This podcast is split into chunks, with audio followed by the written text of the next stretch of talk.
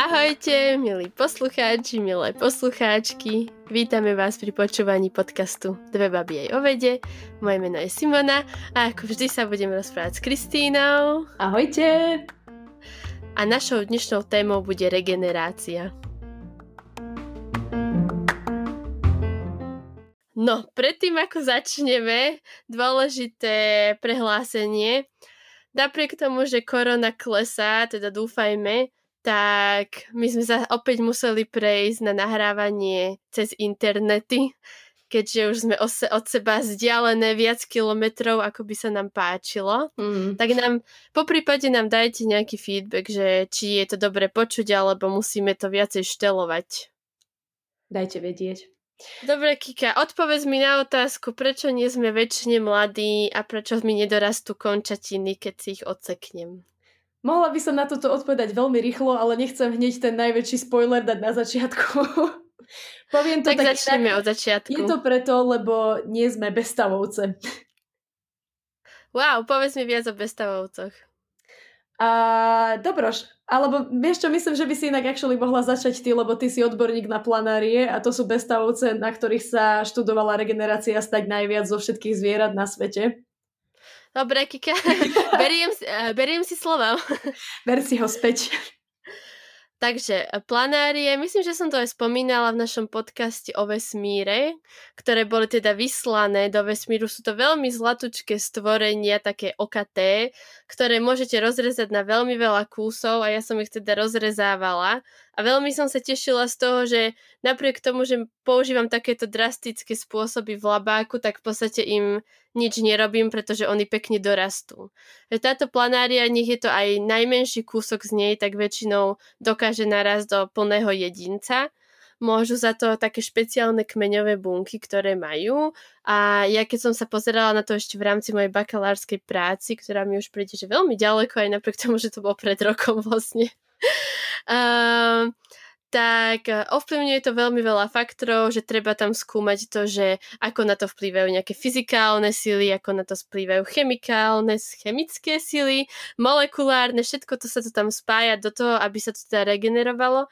A prečo sa študujú tieto planárie? Lebo samozrejme človeka zaujíma človek a chceme vedieť, že či by sme takéto schopnosť mohli mať aj my, že by sa nám hojili rany rýchlejšie, efektívnejšie a tak trvácnejšie a pekne. Tak toľko k planáriám. A ty si mi spomínala ešte ďalšie bestavovce. Ja by som možno ešte k planáriám dodala to, že vlastne ten dôvod, prečo sa oni dokážu zregenerovať vlastne z akéhokoľvek malého kúska. Teda z toho, čo som si ja načítala, tak najmenší kúsok, z akého sa dokážu kompletne zregenerovať, musí mať aspoň 10 tisíc buniek, čo znie ako je, že by to mohlo byť veľa, ale v podstate to nie je až tak veľa. A, a to je vlastne z toho dôvodu, že oni majú po celom tele rozložené hrozne veľa, veľké množstvo a tzv. pluripotentných, um, pluripotentných buniek, čo sú vlastne bunky, ktoré nesplňajú žiadnu konkrétnu funkciu, ale majú potenciál a sa a, ako keby diferencovať na akýkoľvek typ bunky, ktorá je v tom tele potrebná. No a tým, že oni ich majú všade po celom tele, čo je také dosť netradičné, um, živočíšnom svete, tak uh, v podstate akúkoľvek časť ich tela zoberiete, tak uh, tieto bunky ako keby zaručia to, že sa dokáže vyvinúť kompletne celý nový dospelý jedinec z nich. Um, ďalší taký zaujímavý bestavovec, ktorý sa dokáže uh, zregenerovať úplne z maličkého kúska, je tzv. nezmar. A nezmar má v latinčine meno Hydra, čo je veľmi trefné, pretože Hydra bolo stvorenie z gréckej mytológie, ktorému keď ste odrezali jednu hlavu, tak mu myslím narastli ďalšie tri. Um, No a nezmar má takú podobnú schopnosť a e, to je to, že keď zoberiete fakt, že malič, maliličký kúsoček nezmara, tak z neho narastie celý nový nezmar, úplne identický s tým predošlým. A v Jej. podstate nezmar sa takýmto spôsobom aj um, rozmnožuje, že on nepotrebuje partnera, on iba ako keby vypustí pár buniek a tie sa potom niekde prichytia a potom z neho vyrastie celý nový tvor. Toto bol presne aj ten prípad v podstate u tých planárií, že oni používajú teda asexuálne rozmnožovanie. Je to presne také, že tá planária ako keby rastie, keď má dobré podmienky, že má dostatok potravy, takže sa zväčšuje a keď už je príde, že uh, už som tlstá, tak sa ako keby, že zakotví na spodok, my sme ich teda mali v nádobe, tak o tú nádobu sa prichtia a on sa vyslovene, že roztrhne.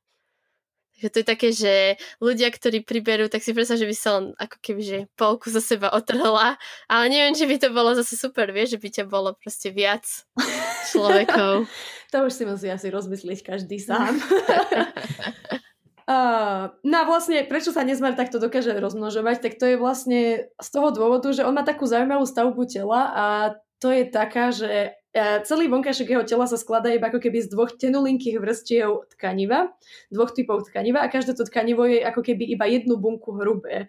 Že je to veľmi, veľmi také krehulinké a vlastne každá tá bunka v tom tkanive sa dokáže um, neustále ako keby obnovovať a rozmnožovať.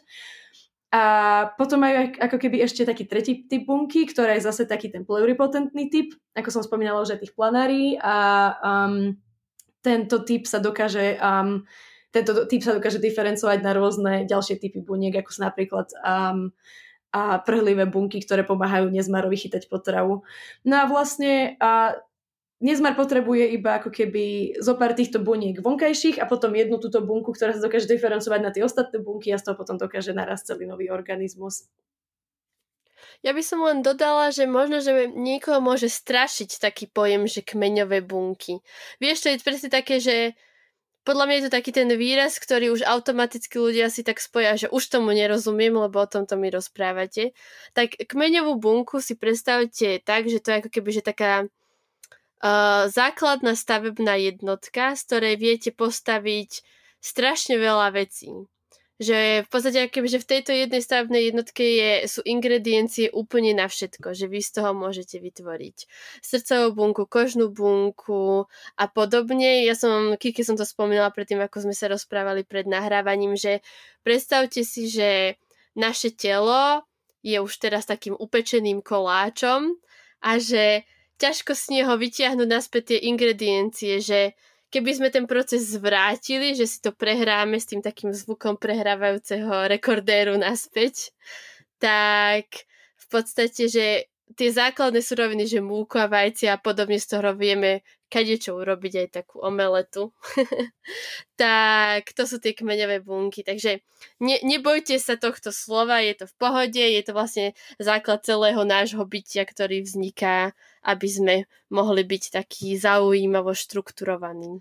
No a vlastne um, takéto tieto základné kmeňové bunky, tak uh, my sme, každý jeden človek, každé jedno zviera, každá jedna rastlina začali ako také zhluk týchto základných kmeňových buniek, ktoré sa do nekonečna duplikovali a potom sa začali eventuálne diferencovať vlastne na tie rôzne typy a z toho potom začalo vznikať ako keby to kompletné telo.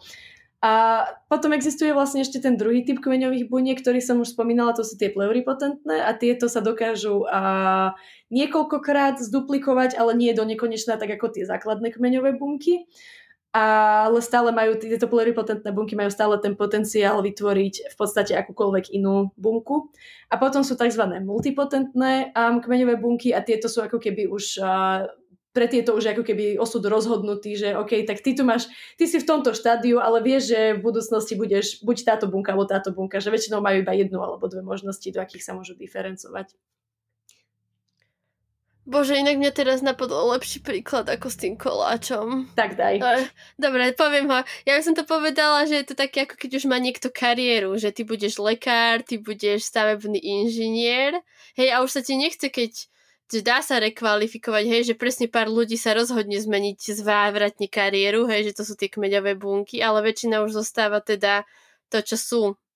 A teda to zvrátenie je tam, keď si tínedžer a rozhoduješ sa, kam ideš na strednú a na vysokú. Tak, tak, tak.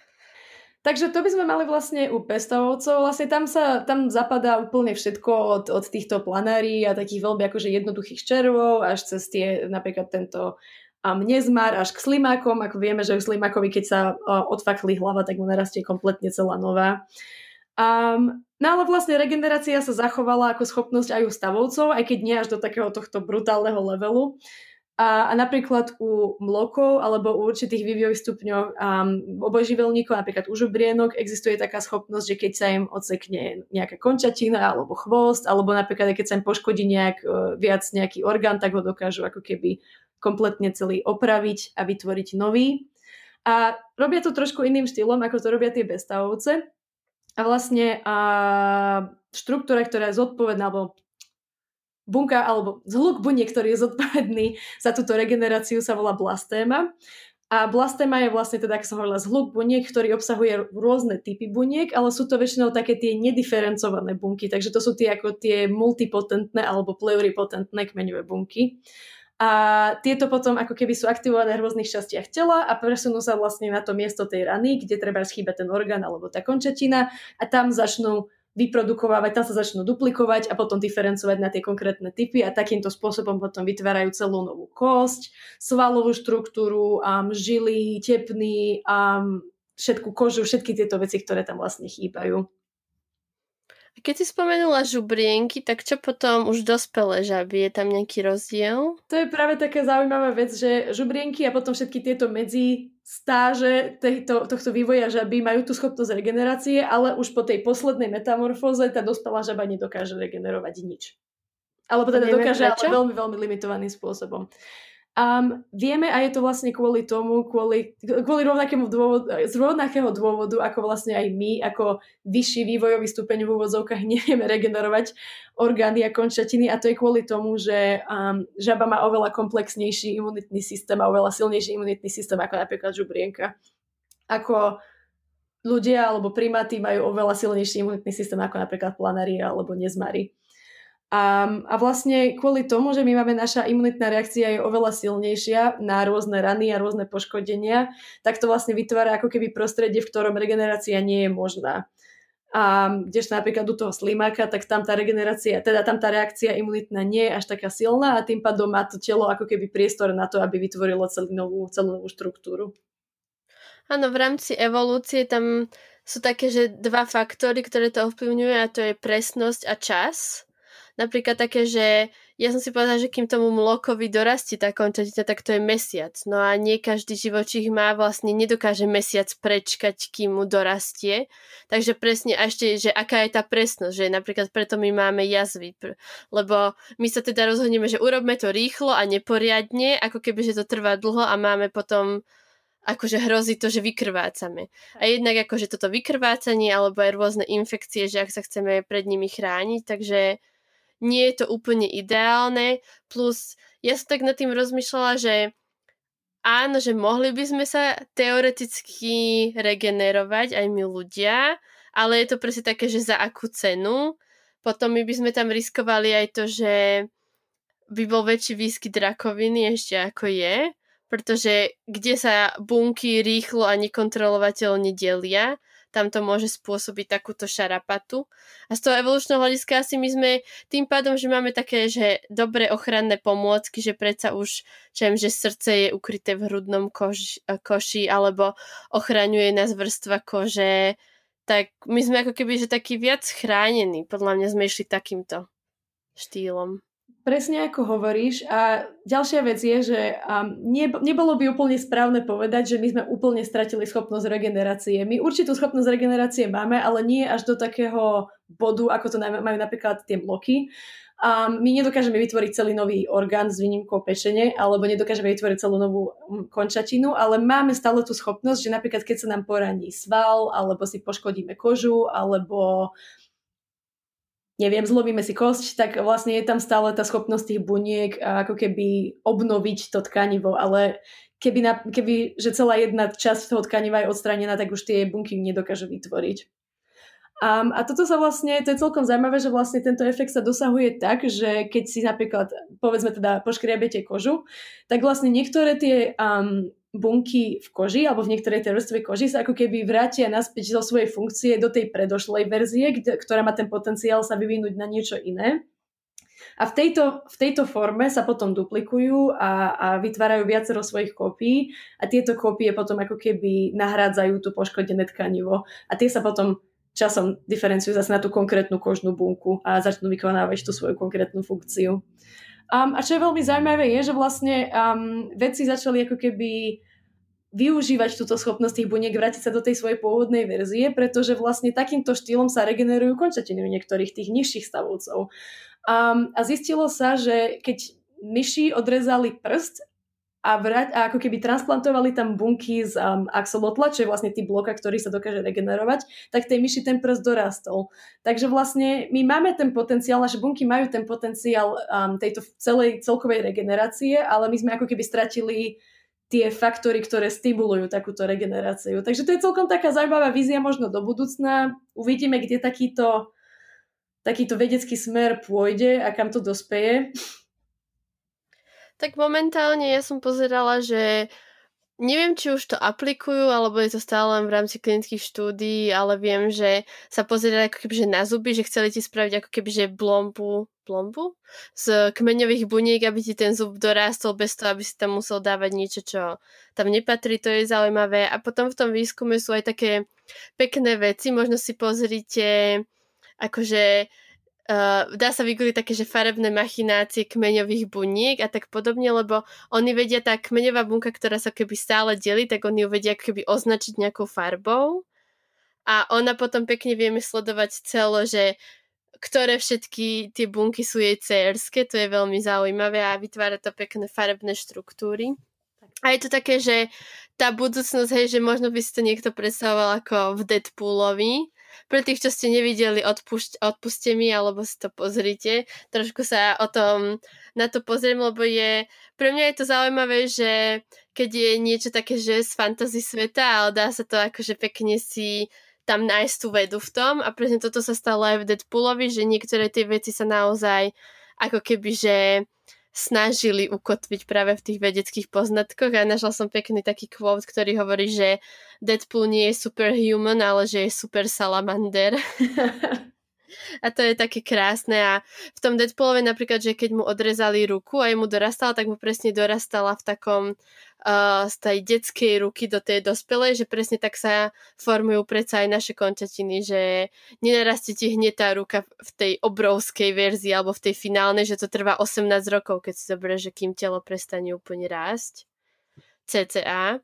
A je to také, že aj s tou regeneráciou, že tvoria sa tie jazvy alebo tak, ale predsa aj tebe, čo som spomínala, to, že niečo zašiť trvá kratšie ako niečo upliesť, takže presne tam pekne vidíme, ako sa mu to splieta naspäť teda do tej, do tej veľkej ruky. A čo sa týka Deadpoola, tak ešte toto si teraz nadbehnem asi frajerovi sa mu bude páčiť, že čo o tom to rozprávam, lebo idem povedať, že uh, sa táto regenerácia líši, keď porovnáte film a komiks. Myslím, že v jednom je to také, že on je, Deadpool je označený za mutanta, teda že už sa teda taký narodil. A vtedy ako keby, že majú celú tú genetickú informáciu, má inú. A to vieme napríklad, že oni sú už označovaní ako keby, že sú iná v úvodzovkách ľudská rasa, že sú human, eh, nepočkaj, homo sapiens superior, niečo také. Okay. Že toto, idem si one, tieto geekovské vecičky.